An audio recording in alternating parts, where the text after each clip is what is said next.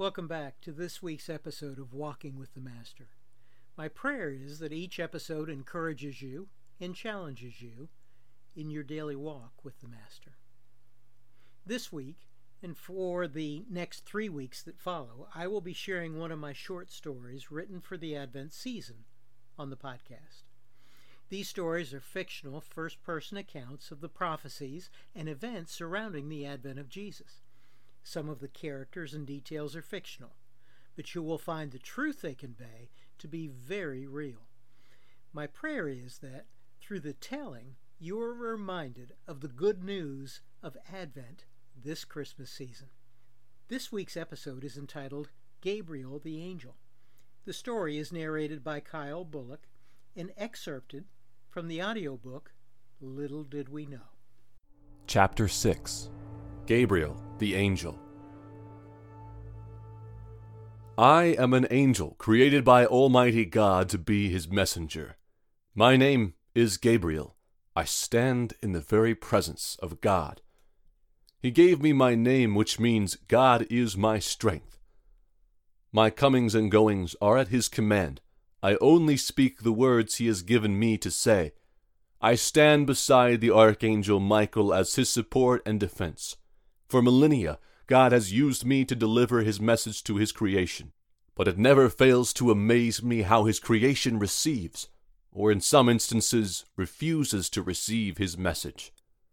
Michael and I accompanied the Lord when he visited Abraham near the oak grove at Mamre to announce that Sarah would bear a son. I heard Sarah laugh in response to the word of my Lord. He rightfully rebuked her by saying, Is anything too hard for the Lord? God was preparing to raise up his chosen people from Abraham's offspring.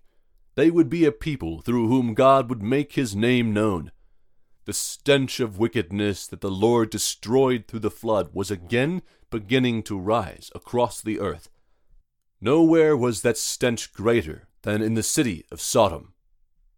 Almighty God sent Michael and me from Mamre to the city of Sodom to destroy it. But the Lord briefly remained in Mamre because he had decided to disclose his plans to Abraham. When he heard the Lord's plan, Abraham interceded on behalf of his nephew Lot, who lived in the city. In his mercy and grace, God agreed to withhold destruction of Sodom if there were ten righteous men within the city. However, when we arrived in Sodom, we found every man in the city blinded by his sin, except Lot. We seized his hand and those of his wife and daughters and rushed them to safety outside the city. Then the Lord rained down fire on Sodom and the surrounding cities and villages, eliminating all life, people, plants, and animals alike. Sadly, Lot's wife perished because she disobediently looked back at the destruction and became a pillar of salt. But God had honored his promise to Abraham and kept Lot safe. I can bear witness to the unchanging nature of Almighty God. Whatever He promises will come about. It was true in the destruction of Sodom. It was true in the saving of Lot. It would be true in the nation that would arise from Abraham. And it would be true in His ultimate plan to redeem this lost world. Over thirteen hundred years later, the Lord again sent me on a mission to help one of His servants. Most of God's chosen people had turned their backs on him, and they were now being held captive by the Babylonians. But a remnant of those who were righteous remained. One of those was his servant Daniel. God had given Daniel a vision of what would take place in the last days before he returned to judge the earth. But Daniel did not know what the vision meant, so he began to pray for understanding. God sent me to reveal what was going to happen it would be a time of anguish. It would be a time of sacrilege and desecration. It would be a time when evil seemed to prevail. But at that moment, when everything will appear to be at its darkest, God will return to establish his kingdom on earth. On that day, all creation will be judged. The wicked will enter into their punishment, and the redeemed will receive their inheritance. But before that day of judgment takes place, God will send his Redeemer, the one he spoke of even in the Garden of Eden, the one he promised through the seed of Abraham, the one he foretold through his prophet Isaiah, and the one whose arrival was anticipated by his prophet Malachi. Almost six hundred years later, God again sent me, but this time I was sent to tell some of his servants some very startling news. The day of the Redeemer's coming had arrived. A priest named Zachariah was in the sanctuary of the temple in Jerusalem, burning incense on the altar before the Lord. He had never entered the sanctuary before that day, and he would never do so again. It was a once in a lifetime honor to present the offering of incense before the Lord. The priest was an old man in his late seventies. He had served as a priest for a long time, and now his opportunity to do this had come. It was obvious and understandable that he was caught up in the awe of the moment. In the blink of an eye, I appeared before him on the right side of the altar. I was facing the priest with my back to the veil that separated the sanctuary from the Holy of Holies. To say the least, the priest was startled by my appearance. No one else was in the sanctuary with him, and I had just appeared out of nowhere. Also, I had just come from being in the presence of Almighty God. Do you remember how Moses' face radiated the Shekinah glory after he spent extended time with Jehovah God? That same glory radiates from and surrounds those of us who are angels who stand in Almighty God's presence. So not only did I appear out of nowhere, I glowed. Zachariah was visibly shaken and overwhelmed with fear. I said to him, Don't be afraid, Zachariah. God has heard your prayer. Your wife Elizabeth will give you a son, and you are to name him John. You will have great joy and gladness, and many will rejoice at his birth, for he will be great in the eyes of the Lord. He must never touch wine or other alcoholic drinks. He will be filled with the Holy Spirit even before his birth and he will turn many Israelites to the Lord their God. He will be a man with the spirit and power of Elijah. He will prepare the people for the coming of the Lord. He will turn the hearts of the fathers to their children, and he will cause those who are rebellious to accept the wisdom of the godly. That was a lot for Zachariah to take in. His wife, who had been barren, was going to give birth to a son in her old age their son would be filled with the Holy Spirit, as well as have the spirit and power of the great prophet Elijah, and he would herald the arrival of the Messiah. Zachariah's son was the one the prophet Malachi had told them to expect. Zachariah had hoped and prayed all of his life for the coming of the Messiah, and I was telling him that his son would announce his arrival. Zachariah asked, how can I be sure this will happen? I expected Zachariah to be overwhelmed by my appearance and my message, but his doubt was not acceptable. It was obvious that I was an angel sent by God.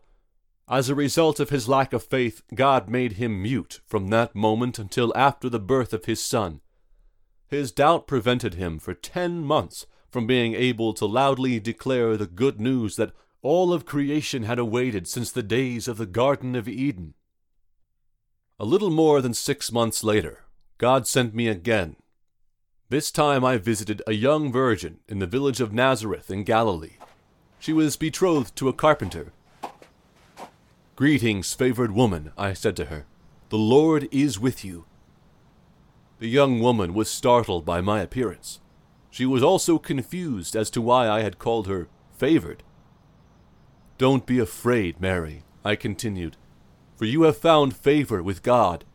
You will conceive and give birth to a son, and you will name him Jesus. He will be very great, and will be called the Son of the Most High. The Lord God will give him the throne of his ancestor David, and he will reign over Israel forever. His kingdom will never end. The young woman asked, But how can this happen? I am a virgin. Unlike Zachariah, Mary was not doubting what I had said. She was most sincerely trying to understand how she could be with child. I continued, The Holy Spirit will come upon you, and the power of the Most High will overshadow you. So the baby to be born will be holy, and he will be called the Son of God. What's more, your relative Elizabeth has become pregnant in her old age. People used to say she was barren, but she has conceived a son, and is now in her sixth month. For the word of God will never fail. Mary's response was a testimony to the sovereignty of Almighty God. Of all the young women God could have chosen to be the mother of his son, he had chosen perfectly. I am the Lord's servant, she responded. May everything you have said about me come true. I didn't have long to wait before God sent me with his next message. I was to deliver it to the carpenter to whom Mary was engaged. He had just received some shocking news. She was with child, and he was not the father. His heart was broken. He loved this young woman. She had told him about my visit, and he wanted to believe her. But Joseph feared God even more than he loved Mary. He could not continue an engagement that dishonored God. So that night I appeared to him through a dream. Joseph, son of David, do not be afraid to take Mary as your wife for the child within her was conceived by the Holy Spirit. Once again I witnessed the sovereignty of our Almighty God. When the carpenter arose, he did exactly as the Lord had commanded. He never questioned, he never faltered, he trusted God completely. I would come to Joseph on two additional occasions once to warn him of danger, and the second to let him know the danger had passed. Again he would arise and obey. Jehovah God knew just the right men to entrust with the earthly upbringing of his one and only Son. Almighty God gave me one more opportunity to announce the coming of his Son. This time it was to a group of shepherds on a hill overlooking the town of Bethlehem. The young virgin had just given birth to the Savior in a stable and the father intended for a small group of fathers and sons to come to the stable to worship his son. As I looked down on the shepherds to announce the birth of their Savior, I noticed one father and son in particular, Moshe and his son Shimon.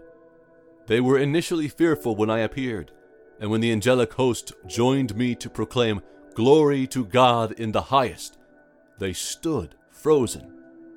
But I knew their hearts had received the message, I watched as they made their way to the stable. I watched as they bowed in worship. And again I knew that Almighty God in His sovereignty knew exactly who needed to hear about the birth of His Son.